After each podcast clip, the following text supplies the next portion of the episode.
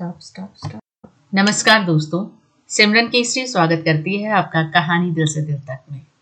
दोस्तों, आज मैं जो आपको कहानी सुनाने जा रही हूँ, उसकी लेखिका है नासिरा शर्मा। दोस्तों, ये कहानी हाजिरा की है, जो शादीशुदा है और अपनी सारी ज़िम्मेदारी से मुक्त हो चुकी है। अब वो चाहती है कि अपनी बाकी की ज़िंदगी अपनी शौहर के साथ, लेकिन उम्र के उस पड़ाव में उसका शौहर दूसरी शादी कर लेता है। अब हाजरा के पास दो ही रास्ते हैं। या तो वो अपने पति को छोड़कर चली जाए, या उस दूसरी औरत को अपने घर से निकाल दे। हाजरा क्या करती है, इसे जानने के लिए सुनते हैं कहानी नई हुकूमत। हाजरा अधेड़ उम्र की दहलीज पार कर लुटी पिटी तन व तनहा शौहर के घर से जब माँ की चौखट पर पहुँची तो जवानी की दौलत लुटा चुकी थी। खिचड़ी होते बाल, रूखा चेहरा, वीरान आँखें और साथ में थे, चंद रंग उड़े टीन के बक्से, जो रिक्शे वाले ने दरवाजे के अंदर धकेल दिए थे।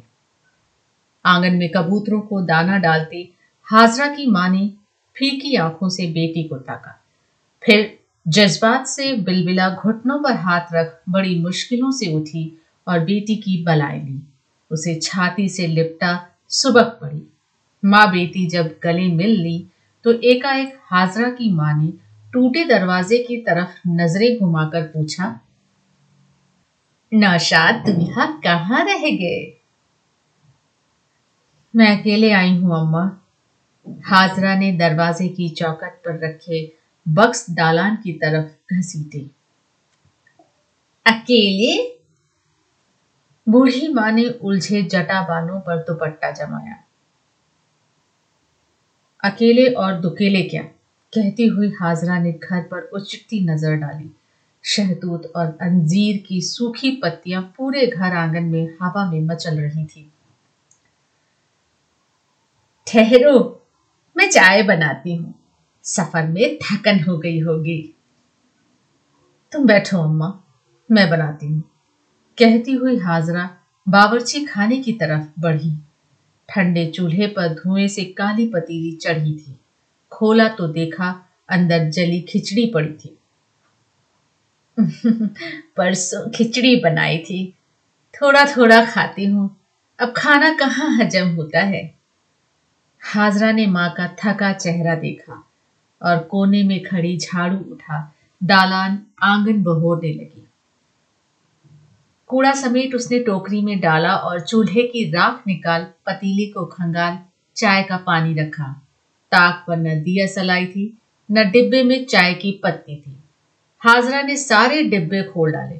माँ की ज़िंदगी की तरह सब खाली थे। एक पुड़िया में मूंग की दाल और बत्ता पड़ी थी और कुछ नमक के ढेले तभी उसने देखा माँ कूड़े की टोकरी से सूखी पत्तियाँ निकाल रही है। ये क्या, अम्मा? चूल्हा नहीं जलाओगी क्या? रात का खाना खाकर दोनों माँ बेटी सोने लेटी सारे दिन की थकान ने हाजरा को बिस्तर पर लेटते ही थपकियाँ देनी शुरू कर दी। हाजरा नींद में डूब ही रही थी कि उसे महसूस हुआ, कोई दरवाज़ा खोलकर अंदर दाखिल हुआ है। हड़बड़ा कर उठी तो सामने महजबीन को खड़ा पाया। अंधेरे में जेवर उसके बदन पर दिवाली के दियों की तरह झिलमिला रहे थे। उसके चेहरे पर हल्की मुस्कान की छाया सी थी। हाजरा झुंझला पड़ी। अब यहाँ तो मेरा पीछा छोड़ दो। यहाँ और वहाँ क्या? मैं तो पर्ची बन तुम्हारे जिगर में गहरी उतर गई हूँ। तुम्हें छोड़कर अब जाना मुश्किल है। महजबीन ने लचके गोटे लगे दुपट्टे को उंगली में लपेटते हुए बड़ी अदा से कहा अल्लाह ये कैसा जुल्म है? हाजरा बेहाल सी बिस्तर पर लेट गई।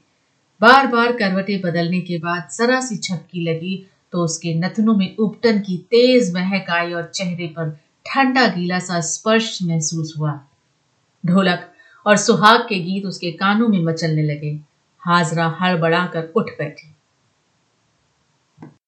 उसे याद आया। सत्ताईस साल पहले इस घर से वो लाल जोड़ा पहनकर अल्ताफ के साथ विदा हुई थी।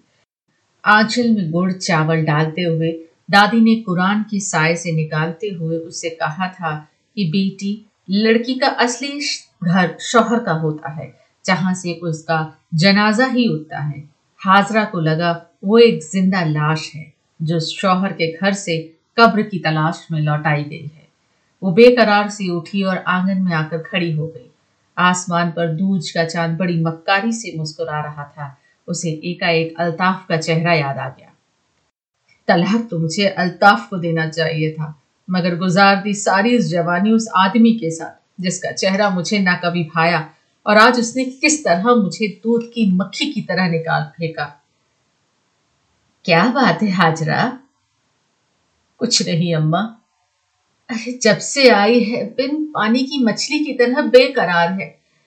मियाँ बीबी में तो मनमुटाव होता रहता है। देखना, नौशाद दूल्हा दो दिन बाद तुम्हें लेने आ पहुँचेंगे। अब वो कभी नहीं आएँगे मुझे लेने। आखिर क्यों भला? हंस पड़ी बूढ़ी माँ। हाजरा ने माँ के क्यों का कोई जवाब नहीं दिया, क्योंकि उसको खुद अल्ताफ की इस चाल का पता नहीं था। वजह ढूंढती है तो कुछ समझ में नहीं आता है। तीन बच्चे उसने पाल पोस कर बड़े किए। खर्च की तंगी में उसने सिलाई कर बच्चों को हर तरह का सुख दिया। अब दोनों लड़कियाँ ससुराल में खुश हैं और बेटा दुबई कमाने गया है। अब जरा सुख की सांस ली थी। दिल पहनने ओढ़ने, घूमने फिरने को चाहा था। जब सब तरफ़ से इत्मीनान हुआ तो महजबीन ने बिजली की तरह गिरकर आशियाना जला डाला। ये तुम्हारी छोटी बहन की तरह है। अल्ताफ ने एकाएक नई नवेली दुल्हन के साथ कमरे में दाखिल होकर कहा और वो अकबकाई सी उन दोनों को देखती रह गई। जब उसे होश आया तो जाने कैसे मुँह से निकल गया। बहन? बहनें सौत नहीं बनती। मगर सौत को तो बहन समझा जा सकता है। तुम क्यों नहीं निभाते ये रिश्ता? हाजरा का खून खोल उठा। ये तुम्हारी बांदी बनकर रहेगी। मैं भी तुम्हारे सुख में कोई खलल नहीं डालूँगा। सब कुछ वैसा ही चलेगा जैसे पिछले सत्ताईस सालों से चलता आया है। हम्म, सच? मेरा यकीन करो हाजरा। तो फिर हमेशा की तरह हर रात तुम मेरे पहलू में गुजारोगे और सुबह उठकर मैं गरम गरम नाश्ता तुम्हें पलंग पर खिलाऊँगी। ये कैसे मुमकिन है? आखिर नई दुल्हन के अरमान और मेरा फ़र्ज़ फ़र्ज़। पुरानी दुल्हन के लिए तुम्हारे फ़र्ज़ और मेरे अरमान? देखो हाजरा, अब तुम ज्यादती कर रही हो। तुम इस घर की मालकिन हो, कुंजी तुम्हारे हाथ होगी। ये घर, जिसकी आधी गृहस्थी मेरी मेहनत से बनी है, उसकी मालिक तो मैं हूँ, उसमें नई बात क्या है? मगर इतना बड़ा कदम तुमने उठाया और मुझे भनक भी नहीं लग रही थी जवान बच्चों के रहते तुमने क्या कर डाला? हाजरा ने अपने दोनों हाथ सिर पर मारे। जो करना था कर डाला। निकाह करके लाया हूँ, भगा कर नहीं। अल्ताफ के तेवर बदल गए। लहजा नरम से गर्म हो उठा और वो तेज तेज कदमों से बाहर निकला। उसके पीछे दुल्हन भी पाजेब बजाती, उसको तलवार से काटती निकल गई। दर्द की ताप न रही तो चीख पड़ी। इसके साथ मेरा गुजर नहीं होगा। ये मेरा घर है, मेरा इसका बंटवारा नहीं होने दूँगी। ईट से ईट बजाकर रख दूँगी। कल ही तार देती हूँ अनवर को। आओ, देखो अपने बाप की करतूत। बूढ़े मुँह मुँह से, मुँह पर कालिन पुतेगी, तब पता चलेगा आटे दाल का भाव। हाजरा बड़बड़ाती रही, रोती, चीखती, चीज़ें पटकती रही। मगर अल्ताफ मियाँ के कान पर जू न रहेगी जो पिछवाड़े नया कमरा बना था, उसमें वो नई बीवी के साथ दाखिल हो गए उनकी रात शब बारात थी। उनको इससे क्या कि कोई कुड़ रहा है या जल रहा है। सूखे पेड़ के नीचे बैठे बैठे हाजरा ने बची रात गुजार। दी पौ फटते ही चिड़ियों की चहकार गूंज उठी। उसने घुटनों से सिर उठाया और बेदली से उठ चूल्हे के पास जा लकड़ियों को जोड़ मिट्टी का तेल डाला। आग जला, वो मुँह धोने गई। इस वक्त उसे अपना घर याद आ रहा था, जहाँ आराम की सारी चीज़ें थी। गैस पर खाना पकाते हुए रेडियो सुनती, मेज पर खाना खाते हुए टीवी देखती और कूलर की ठंडी हवा में सोती। सिंक पर खड़ी ब्रश करती, मगर यहाँ तो सब उलट गया था। आराम का आदि बदन बुरी तरह टूट चुका था। माँ की गरीबी, बीमारी दूर रहकर सह ली जाती थी, मगर यहाँ आँखों के सामने सब घट रहा था। उससे आँखें कैसे बंद कर लेती? एक दो गहने बदन पर पड़े थे। पर्स के रुपए थे ही कितने, वो भी राशन पानी में खत्म हो गए। उसे अपनी ज़िंदगी बोझ सी लगने लगी। दिल में घर छोड़ने का मलाल टीस बनकर उभरा। आज हफ़्ता गुजर गया, तुम्हें आए हुए। मगर नौशाद दूल्हा नहीं आए। मैं तुम पर बोझ हूँ क्या, अम्मा? हाजरा चिड़चिड़ा उठी। कैसी बातें करती हो बेटी? तुम्हारे आने से तो मेरा पेट भर रहा है। मगर तेरे घर की फ़िक्र भी तो है। बेटियाँ अपने घर अच्छी लगती हैं। हाजरा चुप रही। कैसे कहती कि वो रात अंगारे के बिस्तर पर गुजर गई थी। सुबह आँगन दालान, गुसलखाने में गूंजती पायजेब की छुन छुन उसके दिमाग में सुई चुप हो रही थी। वो चुपचाप लेटी थी। धूप छत से गुजरती आँगन में उतर आए उसे अपना वजूद उस घर में बेकार लगा। सारी चीज़ें पराई लगी। जब मर्द ही पराया बन गया तो इस घर गृहस्थी को लेकर वो क्या करती? उसने कबाड़ी को देने के लिए अपने जहेज के बक्स निकाले थे। चमड़े, प्लास्टिक के खूबसूरत सूटकेसों के आगे टीन के छापेदार बक्स रखकर वो क्या करती? मगर आज वही बक्स उसे अपने लगे। उठकर उसने उन्हें खोला। फिर कागज़ बिछाकर अपने कुछ कपड़े, जो उसे अब छोटे पड़ते थे निकाल निकाल कर रखने लगी।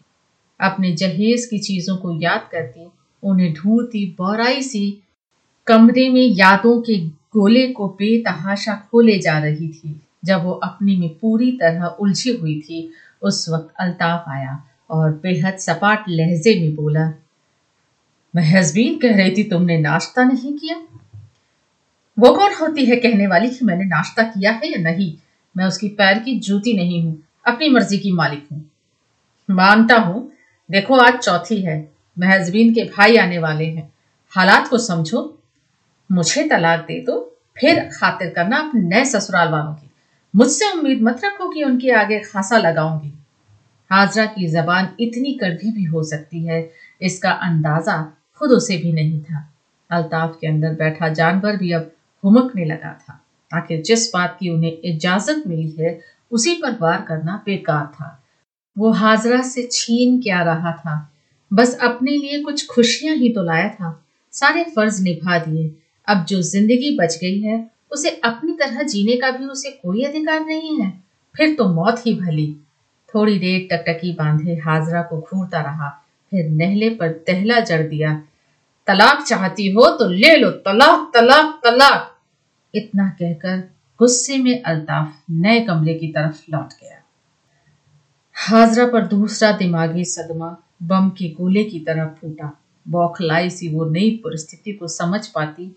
इसके पहले उसके अंदर से एक तूफ़ान उसके सारे वजूद को झिझोड़ता बाहर निकला। गुस्से और गम ने समझ की सारी दीवारें गिरा दी। घर में समझाने और रोकने वाला कौन बैठा था जो तूफ़ान पर रोक लगाता? यहाँ तो उल्टे पायजेब की छुन छुन आग पर तेल का काम कर रही थी। हम्म, वो मुझे तलाक देगा? मैं खुद उसे छोड़कर जा रही हूँ। मैं खुद उसे तीन बार नहीं छह बार तलाक देती हूँ। तलाक तलाक तलाक तलाक तलाक तलाक। बच्चों की गिनती की तरह बोल गई हाजरा। उसका दिल चाहा कि नए कमरे में जाकर अल्ताफ के बदसूरत चेहरे को नाखूनों से नोच डाले जिससे वो ज़िंदगी भर नफरत करती आई थी। आज समझौते का पुराना बाँध टूट चुका था। अंदर का दबा ज्वालामुखी आँख और मुँह के रास्ते फूट कर बाहर निकलने लगा था। मैं तलाक से डरकर ऐरे गैरों की जूतियाँ सीधी करने वाली नहीं हूँ। लो, संभालो अपना घर। इतना कहते कहते बौराई हाजरा की आवाज़ धर्रा गई। फूट कर रो पड़ती, अगर सामने से महजबीन शरबत का जग उठाए गुजर न जाती। अंदर की नरमी फिर धधकते लावे की तरह उबल पड़ी। इस घर का सारा ताम झाम उठा ले जाऊँ तो मियाँ को पता चलेगा कि इनकी कमाई में कितना दम था। कहती हुई हाजरा ने तीन छोटे बड़े टीन के बक्स घसीटे और दालान तक लाकर छोड़ दिए। तभी नए कमरे के खिड़की दरवाज़ा बंद होने की आवाज़ उसके कानों से टकराई। जैसे अल्ताफ कह रहा हो, जाओ मेरी बला से और जा रही हो तो फिर लौटना नहीं। स्टेशन तक पहुँचने और रेलगाड़ी में बैठने तक उसका जोश बदस्तूर कायम था, मगर जैसे ही गाड़ी हिली, उसके अंदर कुछ कांपा था। दो घंटे के छोटे से सफ़र में गुस्सा काफूर बन उड़ता गया और उसकी जगह गम का चेहरा निखरता गया। भागते पेड़ों, खेतों, पुल और बस्ती को देखकर भी उसकी नज़रें अपनी ज़िंदगी की राह में उलझी हुई थी। कच्चे मकान की लिपाई से लेकर पक्की दीवारों तक का सफ़र याद आ रहा था। उस घर को घर बनाने में अपना दांत से पकड़कर पैसा खर्च करना याद आ रहा था। गाड़ी जब स्टेशन पर रुकी तो आँखों से गर्म सोते उबल पड़े। भीड़ में कुली के पीछे चलती हुई वो अपने को बीमार महसूस कर रही थी।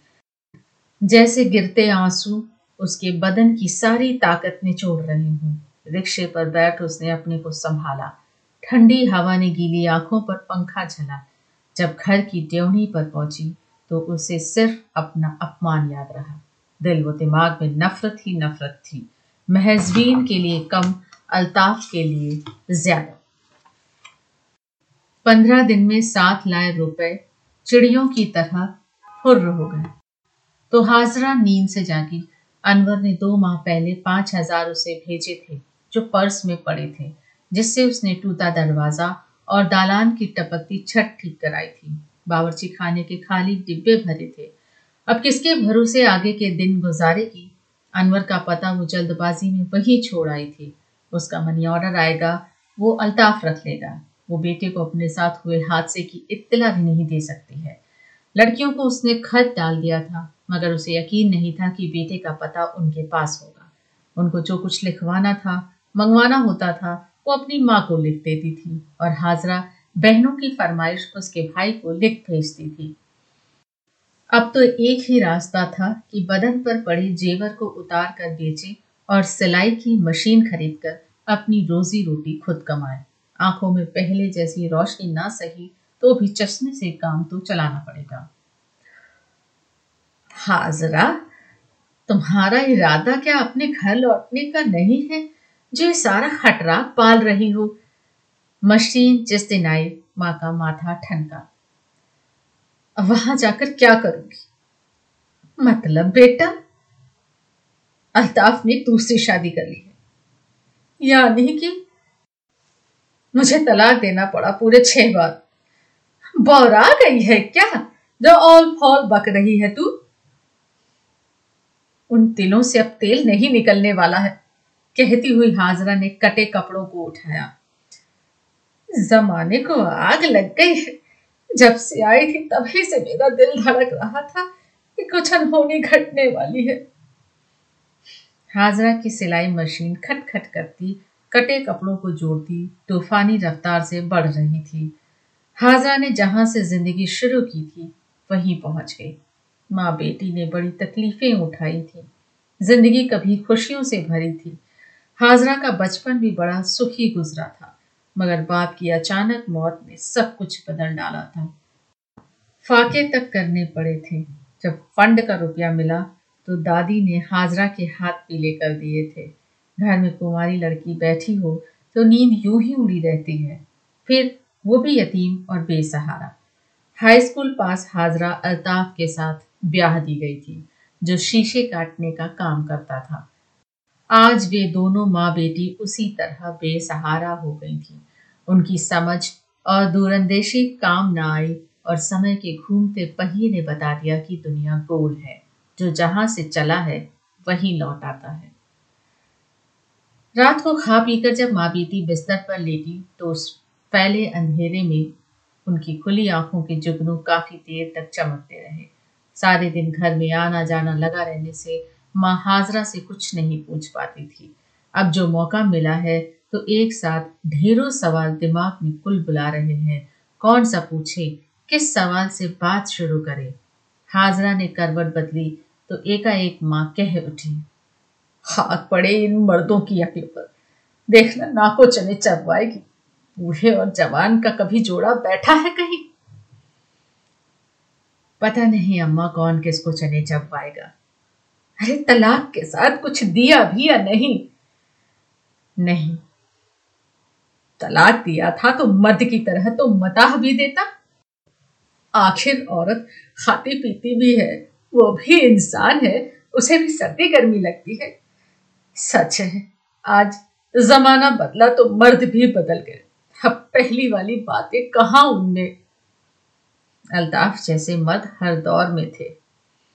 अरे माना कि मर्द तोता चश्म होते हैं। उनके प्यार मोहब्बत की मियाद बहुत छोटी होती है, मगर इंसानियत भी एक चीज़ होती है। शादियाँ करो, मगर इस तरह तलाक देकर पहले को बेसहारा तो मत बनाओ। सच कहती हूँ, पहले तलाक देकर खाली हाथ औरत को वापस भेजना उनकी मर्दाना गैरत के खिलाफ था, मगर अब छोड़ो अम्मा कुछ लाती भी तो कितने दिन चलता। अरे बात चलने की नहीं है। बल्कि कायदे की है। तुमने अपना हक क्यों न लिया? जब तलाक लिया था तो फिर छाती पर चढ़कर गुजारा भी तो लेती। नहीं अम्मा जिस घर में इतनी बेइज्जती हुई हो वहाँ से कुछ लेना मुझे कबूल ना था। हम्म, खुला मैदान छोड़ आई। तुम लड़कियाँ भी अजीब हो। जहाँ हक बनता है वहाँ लेती नहीं हो। जहाँ लड़ना होता है वहाँ खामोश रह जाती हो। और जहाँ कुछ भी नहीं करना होता है वहाँ तूफ़ान उठा देती हो। कभी कभी तो लगता है कि जैसे तुमने ही मर्दों को बिगाड़ कर रख दिया है अपनी हेकड़ी में। अम्मा, अब इन सब बातों से क्या फ़ायदा? जो गुजर गया है, सो गुजर गया।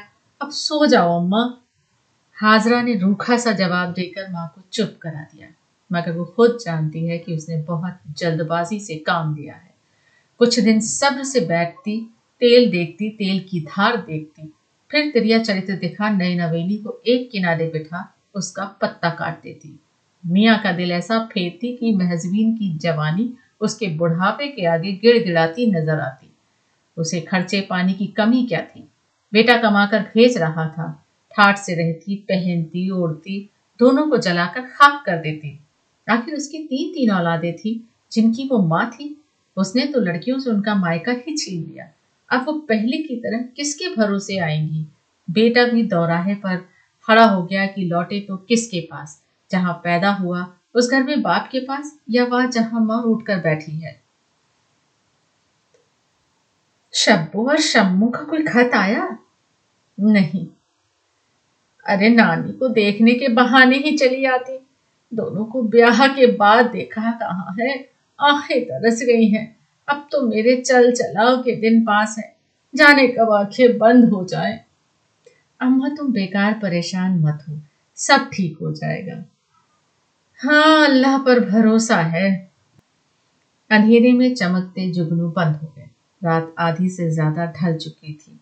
अंधेरे में देखी जाने वाली ये फ़िल्म भी कुछ देर बाद दिल व दिमाग को थका देती है। सोच का परिंदा अंत में बेदम सा आँखों के बंद घोंसले में समा जाता है।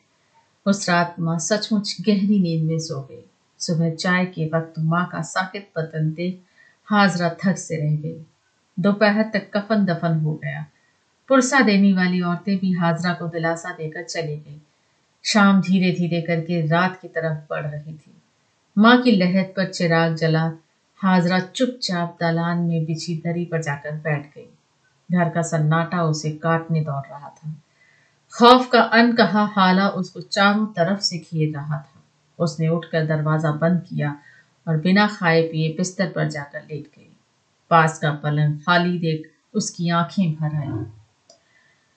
ज़िंदगी एक दो दिन बाद पहले की तरह गुजरने लगी। वही औरतों की भीड़, मशीन की खटखट और कपड़ों के रंगों के तागे, बटन खरीदती हाजरा, सब कुछ भुला देने वाली हाजरा पहले की तरह कुछ भी ना भुला पाई। अब तो हरदम उसे एक ही बात परेशान करती रहती थी कि कहीं को माँ की तरह लंबी उम्र पा गई तो कब तक इस अकेले घर में भटकेगी? उसकी भरी पूरी ज़िंदगी ने उसे क्यों तनहा छोड़ दिया? आखिर उससे खता कहाँ हुई?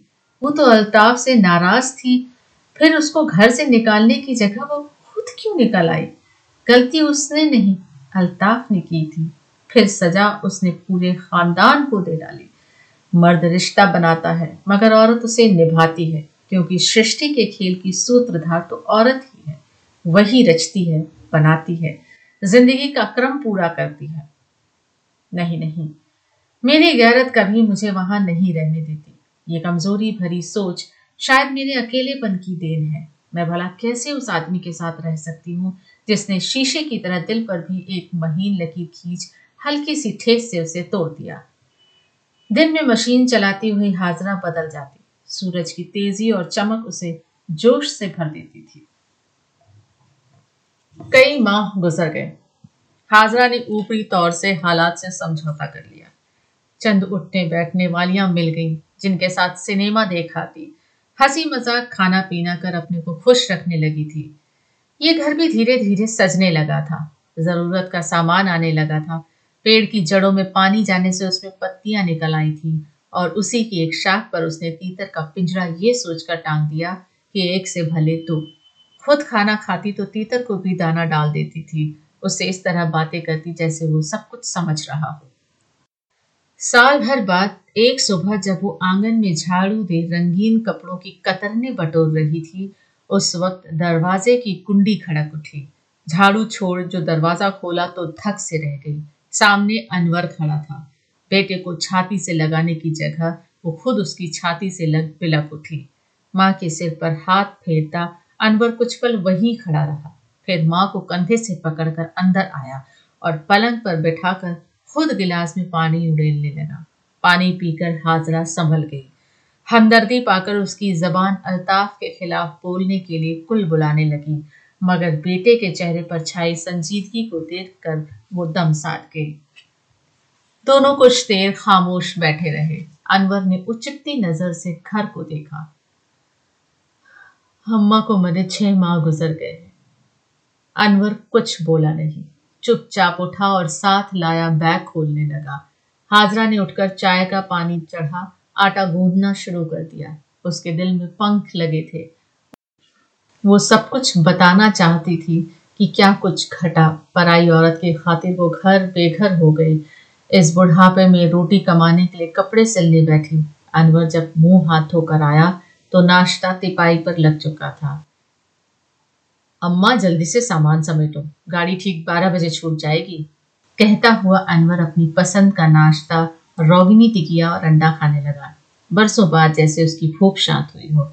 ऐसा हाजरा को लगा हो या नहीं, मगर अनवर को ज़रूर महसूस हुआ। पूरे पाँच साल का कॉन्ट्रैक्ट खत्म कर वो लौटा है। रेगिस्तान से अपने साथ कमाया धन ही नहीं, बल्कि कुछ सपने भी साथ लाया है। उस सपने में माँ भी है। बचपन का वो घर भी है जहाँ नए समीकरण की कोई गुंजाइश नहीं है। ये सारी बातें वो बाप से कह कर आया है। घर माँ को नहीं, बाप को अपनी नई दुल्हन के संग छोड़ना होगा, क्योंकि वो कटे हैं परिवार की इकाई से। ये सब वो माँ को नहीं बताना चाहता है, ना ये कहना चाहता है कि उसने माँ की खातिर बाप से लड़ाई कर ली है। बेटे के हुक्म को हाजरा ने बिना किसी हील हुज्जत के मान लिया और सामान बांधा। आखिर उसका दूसरा वारिस आया था उसे लेने, जिसको उसने खुद पैदा किया था। इस नई हुकूमत की बागडोर अब वो छोड़ना नहीं चाहती थी। मुझे उम्मीद है कि आप लोगों को ये कहानी अच्छी लगी होगी, और अगर ये कहानी अच्छी लगी हो तो प्लीज़ उसे लाइक करिएगा, और अगर अभी मेरे चैनल को सब्सक्राइब नहीं किया है तो प्लीज़ उसे सब्सक्राइब करिएगा अगली कहानी के साथ फिर आपसे मिलूँगी। तब तक के लिए नमस्कार।